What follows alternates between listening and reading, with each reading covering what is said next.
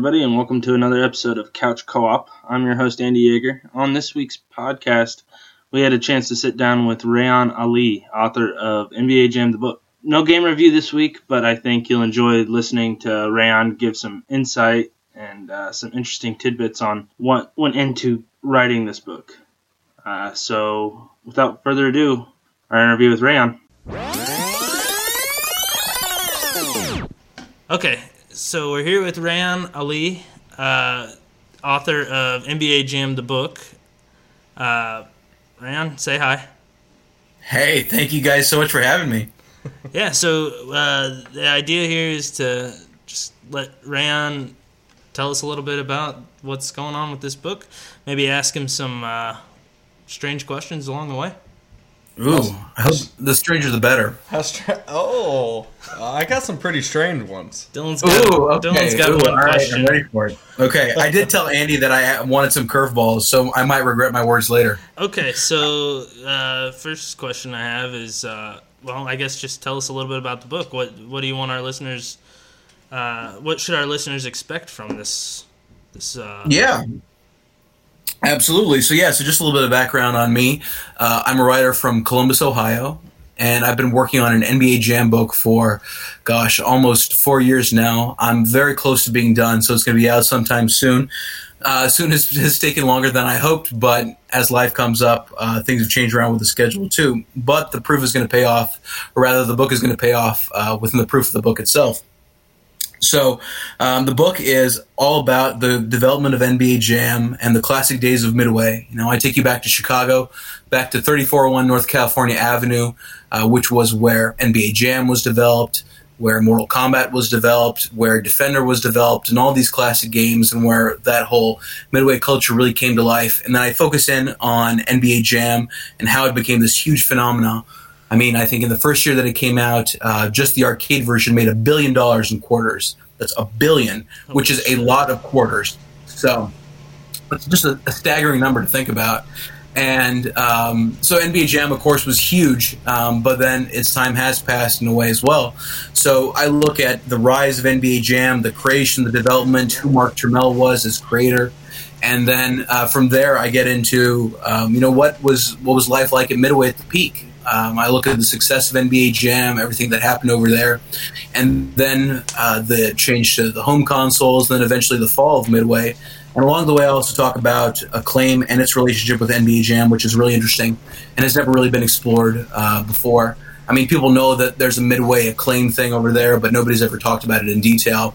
I did, I think, 68 interviews for this book, um, which is pretty nuts. I've never done that many interviews for a project before. I've been writing for about 10 years.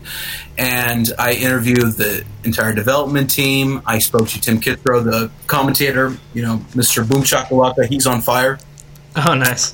Yeah, uh, spoke to Shaq, spoke to DJ Jazzy Jeff, um, and George Clinton. Those two were uh, secret characters. Shaq, of course, was a huge fan of the game. Spoke to Glen Rice, uh, who's another one of the players in the game. Um, spoke to uh, Eugene Jarvis from Midway, George Petro from Midway. You know, some of the developers of these classic games.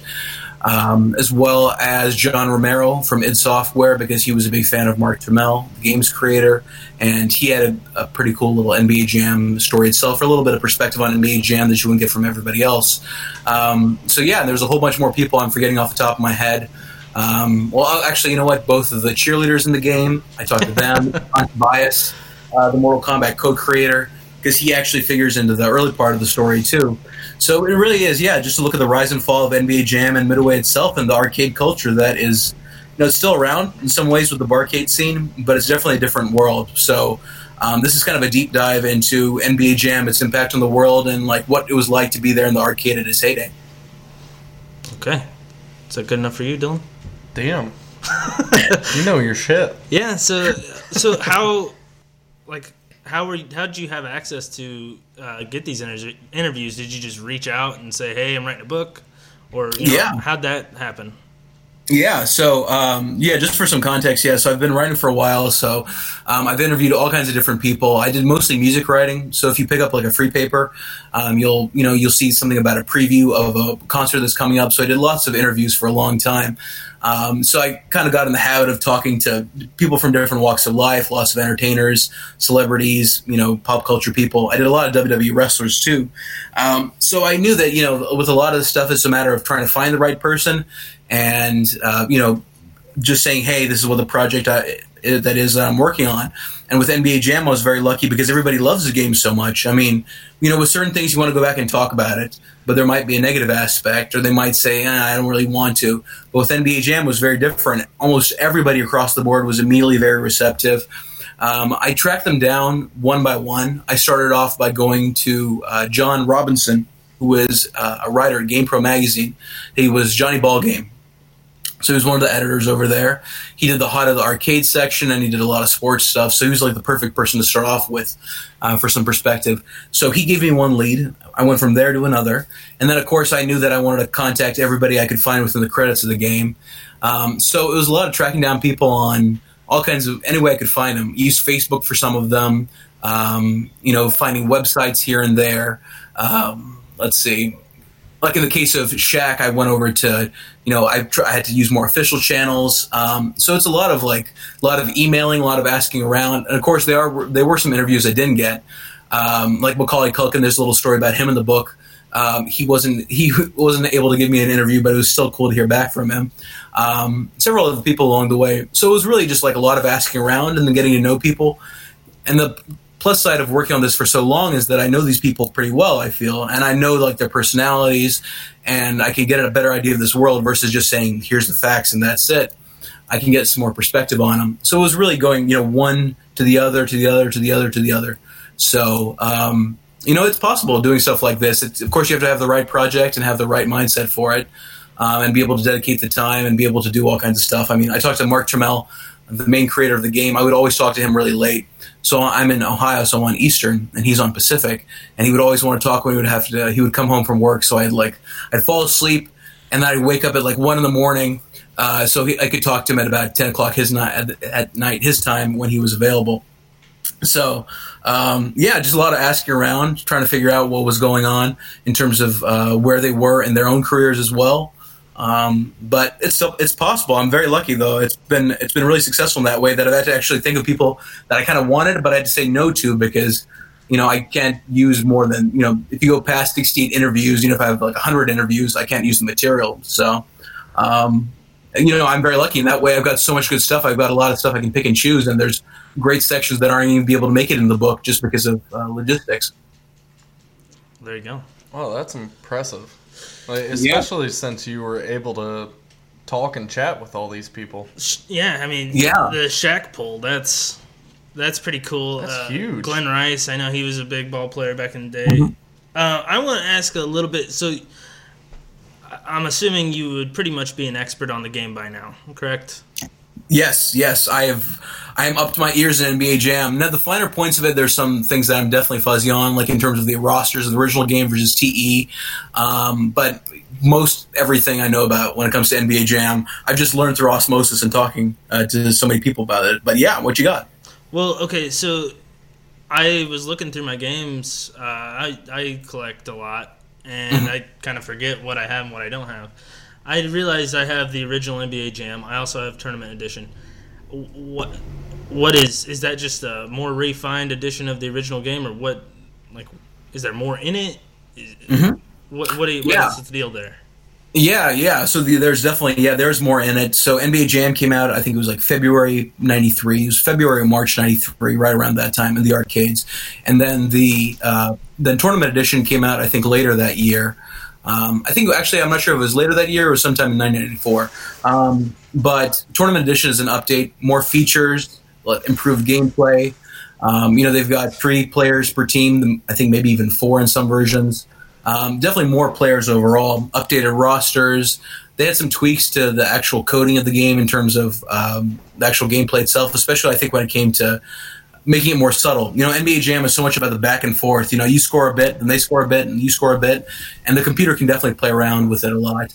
Um, yeah, there's a whole bunch of different features between the games, but the main things, the obvious things on its face are, you know, um, new sounds, uh, new as in new sound clips, new rosters.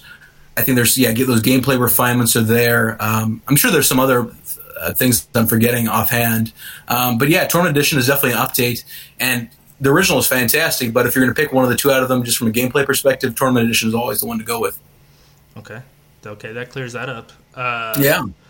Now let's talk secret characters. Yes. Uh, because I know I've looked into it a little bit. I've never tried doing anything, um, but I, I, was told. Obviously, you talked about it top. George Clinton is in the game. Mm-hmm. Uh, yes. DJ Jazzy Jeff is in it. Is Fresh Prince in there? He is. He is. He's in Tournament Edition also with uh, uh, DJ Jazzy Jeff. And when I talked to DJ Jazzy Jeff, I had to ask him, even though the interviews with Jeff, I had to ask him about Will Smith. I was like, did Will Smith play NBA Jam? And he says uh, he maybe played it once or twice, but he didn't really have the patience for it. Like Will Smith is not a video game guy, uh, or at least he wasn't back then. But he he's almost certain that he did play NBA Jam. Um, but yeah. So, anyways, yeah, go on. Uh, so, uh, well, I know the game was created by Midway.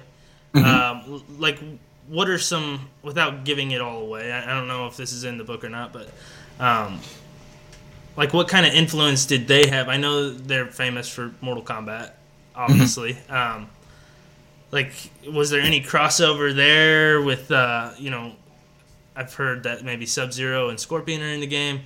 Um, like, were the developer were the, were the developers the same on those games? Were they, you know, was the team different? Do you do you know? Yeah, are you? Do you mean the developers the same in NBA Jam and Mortal Kombat? Yeah, I mean I know it was developed by Midway, but was it the same development team like Ed Boon and John Tobias, or did they have anything to do with it at all? Yeah, so it wasn't the same development team, but they worked very closely with each other. I mean, they worked down the hall from one another. Uh, they were making games side by side. So, you know, there's like a version of Mortal Kombat 2. Like, basically, you go inside, look inside the code of Mortal Kombat 2, and you can find a picture of Mark Turmell, the game's creator, of NBA Jam's creator, um, as one of like the, the dead bodies somewhere on a stage that they never ended up using. So these guys were very close to each other. I mean, you know, Ed Boon, John Tobias, all those guys are secret characters in NBA Jam. Different development teams, but there is an overlap of one person, uh, Tony Goskie, who did all the heads for NBA Jam. So every head you see in the game, the, at least the original arcade version, all that is hand drawn. So it took him two months to do it, and he made all those heads by hand.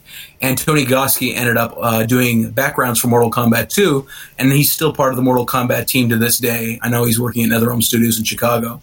So um, yeah, just to give you some uh, uh, an idea of what happened with the secret characters and where all that came from. So it actually did start with Tony Goskie. You know, Tony Goskie made these beautiful heads, and it looked, it looked so good in the game um, that you know the guys were thinking about, okay, what else can we do with this? So they ended up taking that feature because it's really simple. Basically, what what the head was is you can uh, you can patch a head onto a body. So it would just swap out the head as needed. You pick a team, it'll then refer to that head, and it'll put that head on the body. So towards the very end of development, the teams was like, okay, let's put our own heads in the game just as a joke. So they put their heads in the game as a joke, and then that joke ends up taking off, and people start playing NBA Jam to find these secret characters, even though they're just guys at Midway. And then you know this takes on a whole life of its own. And then in Tournament Edition, they throw in more uh, combat characters like Reptile, Scorpion, Sub Zero, and Raiden. Um, they've also got some other oddball characters here and there. But in total, I think it was something like 40 characters or 30 or 40 characters for the for NBA Jam Tournament Edition, the arcade version. And then Acclaim actually really took the concept to the crazy place that it is now. You know, where people are like, oh, Bill Clinton NBA Jam, Hillary Clinton NBA Jam, Fresh Prince. That's all Acclaim. So what Acclaim did was they got the rights to the home version, and as they were developing the home version, they thought, you know, these secret characters are so popular, so they asked Midway, "Can we put our own characters in there?" And Midway said, "Sure, have at it." And then they started playing around with the format and throwing in, you know, Warren Moon and Randall Cunningham and all these different people that are more that are not even related to Acclaim or Midway or anything like that. These are just celebrities and um, yeah, so that's that's when it took on a life of its own. That's why you've got these absurd scenarios of you know George Clinton, P Funk playing the game, or DJ Jazzy Jeff, or Fresh Prince, or Prince Charles. I mean, those mascots, all kinds of people. Midway started the idea, but then Acclaim ended up taking it just to the level that it is now. Interesting. Okay. Uh, here's my main question. Yeah. Why in the hell is Michael Jordan not in this game? Ooh, that I, is because I know you told me you're going to answer this on the podcast, so let's Yeah. hear it. Absolutely, absolutely. Michael Jordan is not in the game because Michael Jordan uh, had a different licensing contract than the rest of the NBA players. Now, of course, Michael Jordan is always, you know, he's always going to be a figure that's out there. But even in the early '90s, you know, before he done those double three peats, when the Bulls were probably on their first three peat, uh, he his licensing contract was totally separate. So if Midway wanted him for the game, they would have to pay extra, and it was to the point where Midway is not going to pay Michael Jordan to have to have Michael Jordan in NBA Jam just to have him. So they ended up substituting him with you know another member of the Bulls. I think it was Horace Grant um, Yeah. for that. I think it was Horace Grant on the first one with Scottie Pippen instead of Jordan. Um, but Jordan was a huge fan of the game, and Jordan liked the game so much that he had his people contact Midway and then uh, make a custom version of the game with Michael Jordan in it.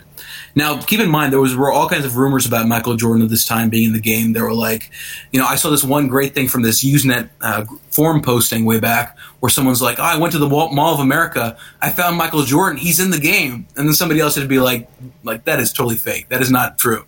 But there were these rumors flying around.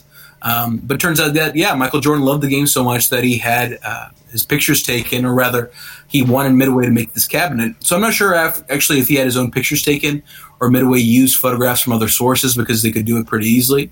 But they ended up making a custom version for Michael Jordan. It had Michael Jordan in it, uh, and then they ended up doing another version with yeah Michael Jordan, uh, Gary Payton. This is before he was in tournament edition. Michael Jordan, Gary Payton, and Ken Griffey Jr. These guys were such big fans that they were that they were in there. And as far as Ken Griffey Jr. goes, I actually posted on Twitter today. Uh, photographs from his headshots. He actually had those headshots taken and sent to Midway. The first time he did it, Midway was like, "These aren't very good. We need better ones." Like they explained the process to him, and then he did headshots a second time, and those I posted on Twitter today somewhere.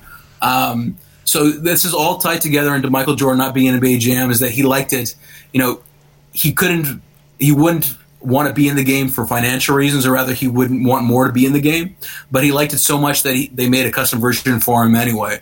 So in some ways, Michael Jordan is in an NBA Jam. In some ways, he's not an NBA Jam. So you're saying there's a cabinet out there somewhere that has Michael Jordan and NBA Jam? Exactly. In fact, I know where it is right now. I have, have not. I can't access it, but it is in California in Gary Payton's home. He still has his mint condition NBA Jam cabinet up and running, and at least if it's not up and running, it's still in mint condition.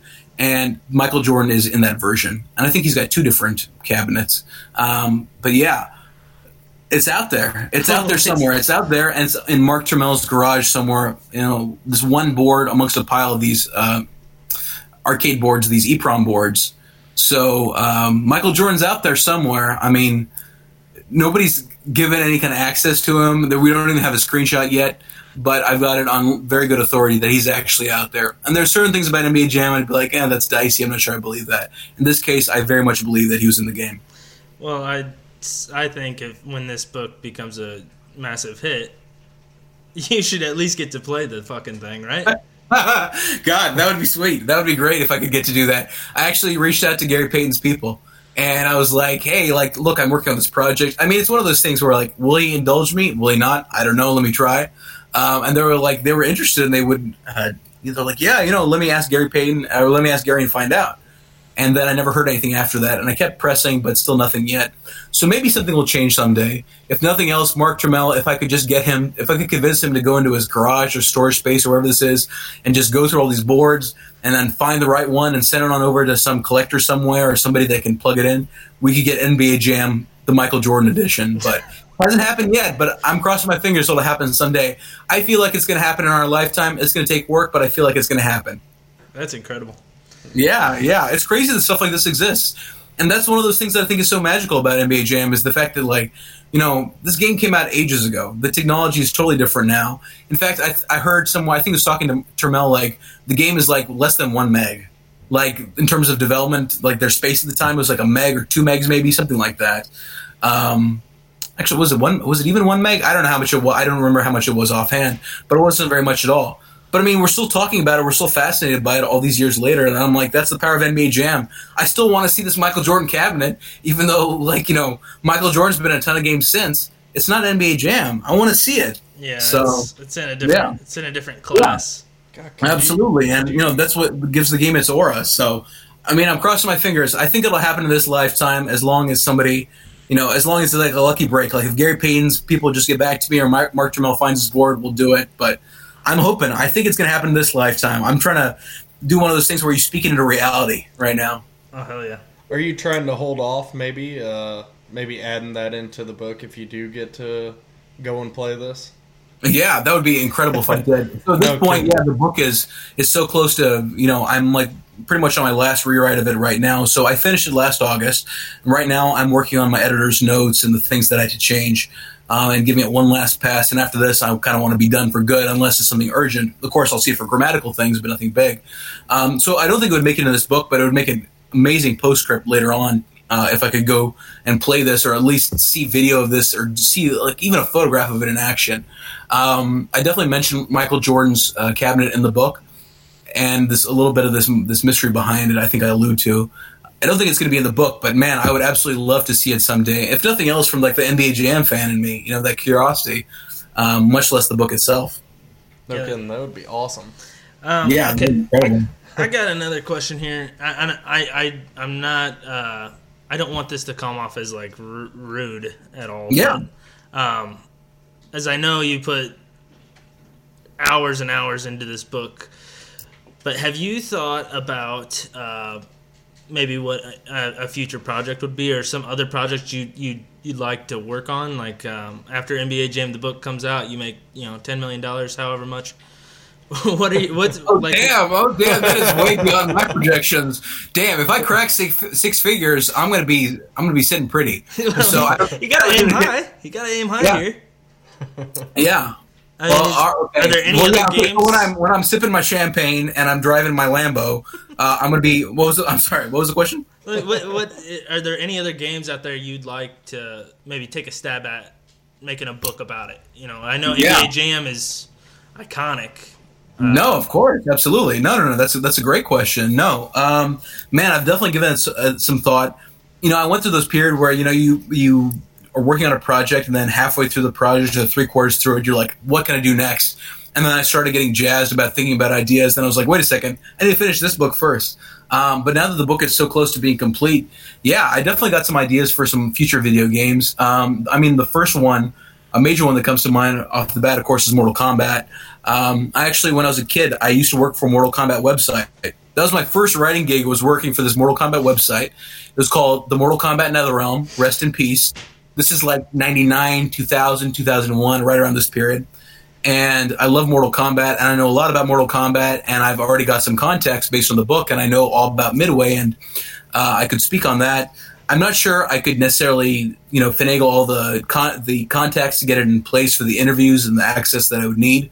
Uh, but man, I would kill to do Mortal Kombat. I would love to do Mortal Kombat someday. So um, I mean, yeah, that that would be a huge one. There's a couple of other ideas I've had in mind, but um, yeah, just right off the bat, Mortal Kombat immediately comes to mind as something I would love to do. That sounds fucking awesome. Could, couldn't have yeah. picked a better game. Yeah, I mean, the thing too about Mortal Kombat is that I was thinking of like, you know, what I like about NBA Jam is that I can go basically from the beginning of video games up until now.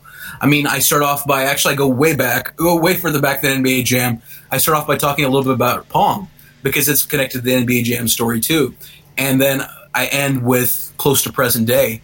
Um, so I really like the idea of like how epic it could be, you know, just going that whole time period. And with Mortal Kombat, you've got something that's been there since 1992, and they're releasing a new game next month. So there's so much material over there, so many great stories. And I would really love to be able to tell something cumulatively about Mortal Kombat. It's like, you know, the whole story from from beginning to end, or at least whatever end it would be when the book would come out. Of like, you know, here's what Mortal Kombat was and what it meant, and some of the things that happened, and what happened between Boon and Tobias, and you know them splitting up, and then trying to get the interview of like how they perceived the violence and that whole controversy, and then of course Midway going under and becoming part of Warner Brothers. So so much of that stuff would be contingent on access, but man, I would kill to do Mortal Kombat. I would I would do. Um, whose fatality would I do to do Mortal Kombat? I do Quan Chi's fatality for Mortal Kombat Four which is the one where he rips out your leg and beats you over the head with it. Oh, yeah. I would rip out, I would rip out somebody's leg and beat them over the head with it if I could get to do a Mortal Kombat book. That's awesome. I, I, yeah. We'd be on board. Mortal Kombat. We'd, Excellent. Oh my god, we fucking love that game. Uh, Excellent. It's such a good game. It's such a good game, and there's so much to talk about. Okay, hey, wait. I got a question. Yeah. Uh, you're playing NBA Jam. Mhm. Who uh, who's your team? Who are you taking? Oh man. Oh man. I mean, if wait, how many times do I get to play in Jam? Do I get to play like one game and that's it? No, best two out of three. Ooh, best two out of three. Okay, first one, I'm definitely going with Stockton Malone. You got to go with the classics. Um, they were actually a real, a crucial part of the early NBA Jam story. I mean, when the game was being uh, developed, the uh, like the developers were watching people play this game, and John Stockton would be able to dunk like everybody else. And then somebody on the team pointed out this is completely unrealistic. John Stockton needs to be an assist guy, and then they ended up tweaking the code later on. Um, so like they're so crucial to the story, plus they're great characters in the game. So John Stockton, Karl Malone. Then second choice would be, um, even though they're in tournament edition, I go with Gary Payton and Shawn Kemp. If I had to go with the original NBA Jam, I'd probably go with uh, Shawn Kemp, and I think it's, um, gosh, I forget who his partner is. It's, I think it's something Benjamin. Um, I'd probably go with him. Oh, actually, you know what? If I want, you know, come to think of it, since uh, Shawn Kemp and Gary Payton are in tournament edition, I think I'd go with uh, Alonzo Mourning and Larry Johnson, who are representing the Hornets in NBA Jam. That is a classic combo. Plus, you get the early '90s, like that that kind of teal Hornet yeah. stuff. I love that stuff. I eat that up. Yeah, that's the. I think that's probably my favorite thing about NBA Jam is the. You just go through. There's just legends, legend after legend on each team. Like, like I don't know if it's tournament edition or the original, but I even like playing as uh like Scotty Skiles when he was on the Magic. You know, the three point shooter. Yeah, yeah. I think he was in tournament edition, but I know what you're talking about. Um, yeah, no, there's so many legends. I, gosh, I have the li- I had a list somewhere of how many different uh, members of the Dream Team, or rather, um, I think it was like NBA MVPs or Hall of Famers or something like that that were in the game, and it was a huge number. I mean, you've got the vast majority of the Dream Team that are in there, and of course, basketball was huge at that time, so that's a perfect tie-in. Um, no, there was all kinds of there's NBA Jam is just like overflowing with people. Like I sometimes forget that okay, so and so is in there. Um, yeah, there's. I mean, pretty much you can't go wrong unless you pick the Bucks, which is Blue Edwards and Brad Lohaus. I think it is. They're not a great team. Um, and then the Wizards. I think they had. Man, I forget who the Wizards had. I think Tom Gugliotta was there. I forget who the other guy was. That sounds right. Yeah, it was somebody else. But anyways, I've, I saw this debate online. Like, who's got the worst NBA Jam team, the Bucks or the or the uh, Bullets? I'm sorry, not the Wizards, the Bullets. Yeah, and um, so it would be between those two in terms of like the low tier. But otherwise, I mean, you can't go wrong. You got all these people. Like, you know, you've got the Bulls with Scottie Pippen on there, which is fantastic. You got the Heat with Glen Rice. I mean, Charles Barkley and Dan Majerle. You can go up and down the roster, and you really can't find a bad team. Okay, uh, I have I have one more question. Uh, Dylan's throwing his hands up because he wants to ask, but I've got one. yeah, I've been dying to know. I, I don't know if this was just like a playground rumor or what. People used to say that one of the developers, maybe the creator of the game, thought or was a big Detroit Pistons fan. Mm-hmm. That is true. That is true. And have, did you hear the part about the Bulls? Were they involved there too? That's where I was going with this. Yes, exactly. Is Yeah. it true that the Bulls cannot hit a game-winning shot or a buzzer beater? Yeah, yeah. So just to give you some context, so Mark Turmell, the creator of NBA Jam. So by creator, I mean like you know, of course, there was a team that developed it, but he was the person who really came up with the idea, and he was the lead designer on the game, and he's the the person who's responsible for NFL Blitz. Um, you know, he's really at the top of the tier in terms of uh, midway sports development. Him and Sal DiVita. Uh, but Mark Turmell was from Michigan, and he loved the, the Pistons. I mean, he grew up loving the Pistons. He wasn't from Detroit itself, um, but he loved the Pistons. And then when he got to Midway, in the late '80s, of course, that's when the Pistons were still just killing it. I mean, they had you had Isiah Thomas, you had Bill Laimbeer, um, the whole Bad Boys crew, yeah. So there was this uh, rivalry that the uh, that Mark Turmell would have with these Midway guys. Keep in mind, Midway's in Chicago. So Mark Turmell would go around the hallway, and he would be in some kind of uh, some Pistons uh, swag, like a shirt or a hat, and he would say "Bad Boys," and he would taunt them. and then all these Midway guys who were hardcore Bulls fans just could not, just hated it. So, and then of course the 80s end, and then Michael Jordan really starts, you know, peaking. So, uh, you know, so we've got the Bulls being really good in real life, and then Mark Turmell making this NBA Jam game. And Mark Turmell said, well, you know, I love the Bulls so much, or rather, I love the Pistons so much. I still want them to be really good, and it makes me sick to think the Bulls are going to win in my game.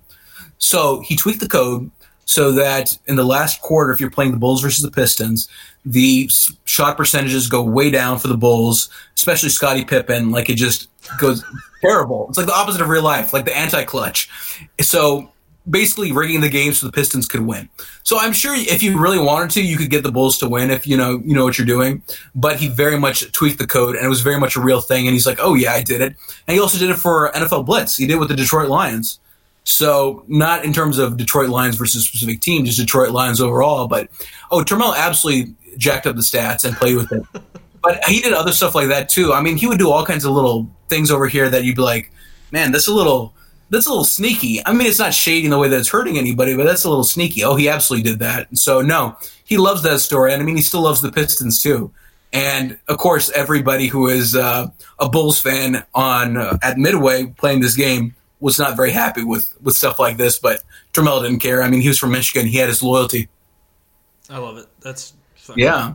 That's fucking sweet. Okay. Yeah, no, it's amazing, man. It's it's amazing thinking about these developers like hanging out and like Mark Turmell walking with his hat or his his Bad Boys jersey or his Pistons jersey, and then everybody else getting really upset, and then him knowing that he controlled them this way.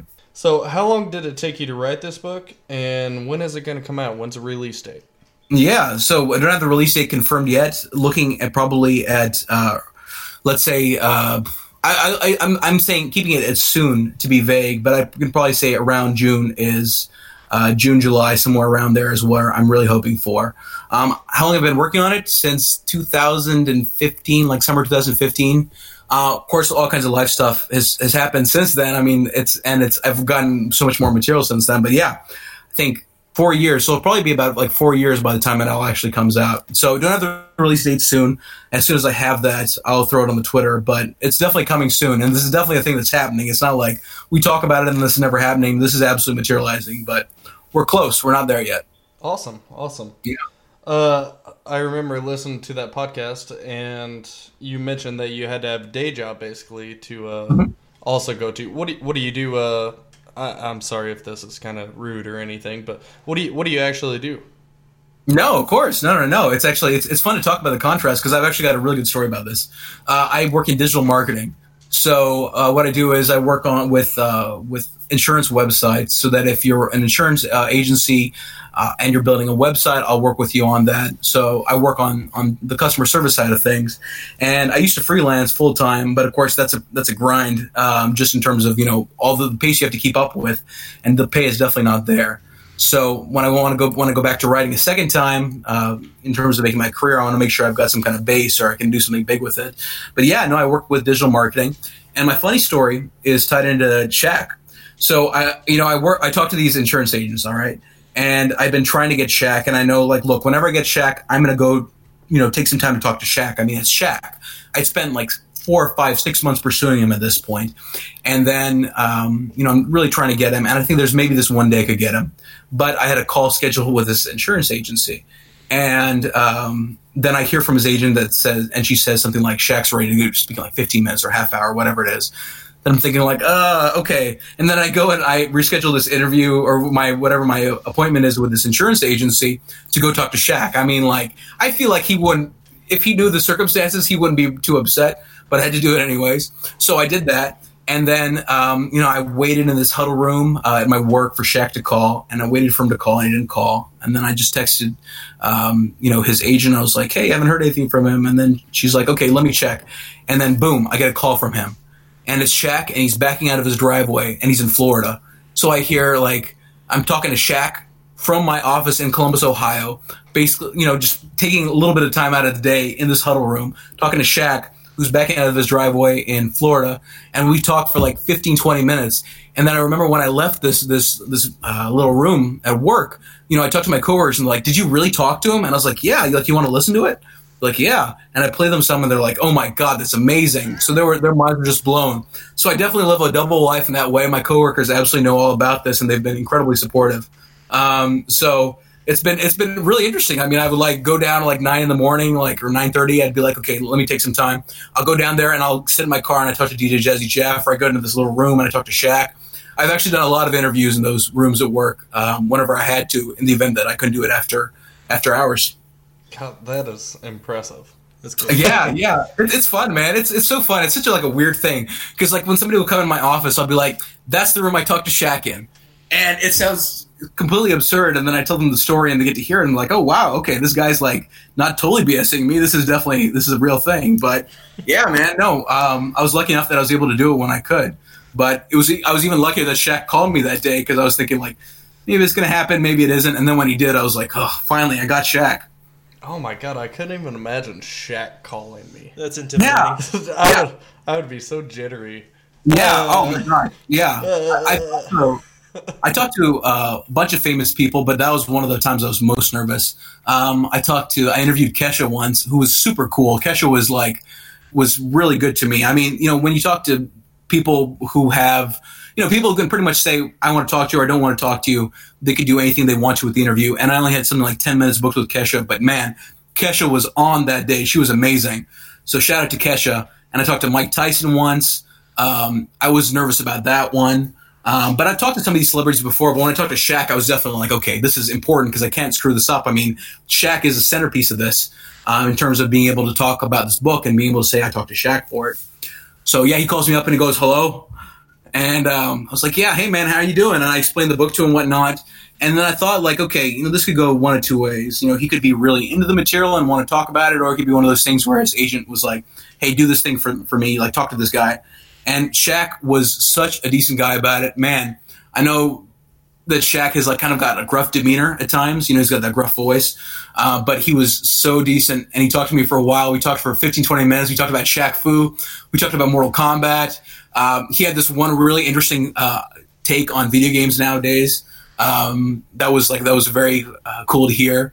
And yeah, he was such a decent guy, and I, he didn't even he wasn't even like, okay, we need to wrap this up. I gotta go. I just ended up, um, you know, cutting it off in my allotted time. And man, it was just the coolest thing talking to Shaq, and then talking to Shaq about uh, Mike Tyson's Punch Out, or talking to him about Mortal Kombat in my huddle room at work. I mean, like, what is my life? What is this world? No kidding, that's amazing. Yeah, man.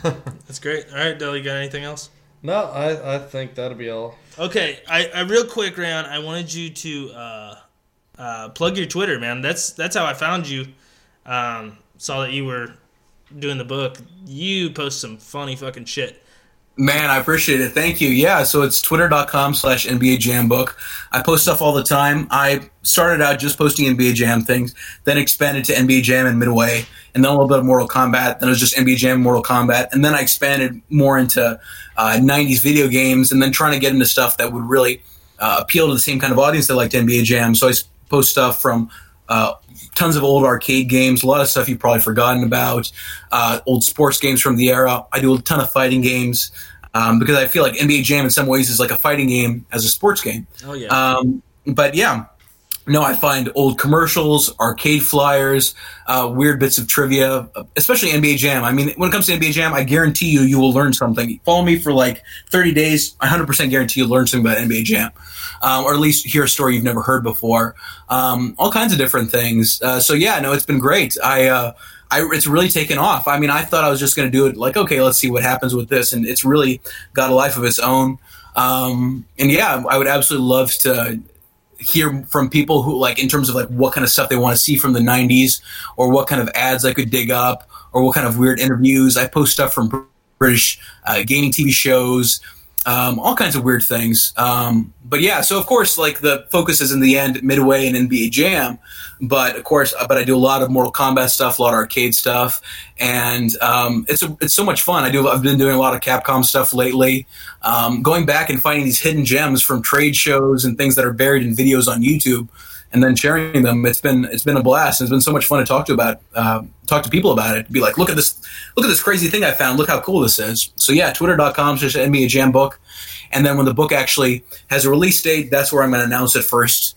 Um, and we'll, you know, we'll, there'll be so much more to come about the book from there. I actually, in fact, I just ran a new excerpt uh, about uh, the, about March 4th, 1994, which was the day that NBA Jam came out on home consoles. So that day just passed. It was Monday. So it was 25 years to the day that NBA Jam came out on home consoles. So I did an excerpt uh, from a chapter of the book that's about that launch. So I talk about where the Acclaim's uh, marketing director's head was when this was happening, you know, what happened with the ad, um, really looking at Acclaim side of things because they were crucial in NBA Jam's uh, history too. So yeah, you go on there. Uh, there's an excerpt at the top that's the prologue. That's the opening chapter from the book, all about the very first night that anybody played NBA Jam in Chicago. I take you right in there uh, in that arcade, Dennis's Place for Games at 957 West Belmont, and um, get an idea of that. And then the excerpt is, if you click the replies, the excerpt should be at the very top um, with the with a new chapter in there. But yeah, tinyurl.com slash NBA Jam book if you want to see the synopsis or uh, pre-order it. Um, yeah, it's coming soon. It's definitely happening. Um, it was a lot of fun. All right, brother. Yeah, come back on anytime. Make sure when you finish that book, send a copy to Gary Payton, and uh, maybe he'll let Oh. you play that. Play that Oh game. my God, Gary Payton does that? Yeah, man. If I, get selfie with Gary Payton playing NBA Jam with Michael Jordan on it, I can pretty much call it quits on anything else I do after that. Like that's when that's like that's peaking. I That's mean, that when you know you've made it. Exactly, exactly. Yeah, you know, forget about the copies of the book. Like hang out with Gary Payton in front of his NBA Jam cabinet. That would be it. But we'll see about that one. All right, brother. Take it easy. All right, all right, man. Thank you so much. Okay, you too. Take care. Bye.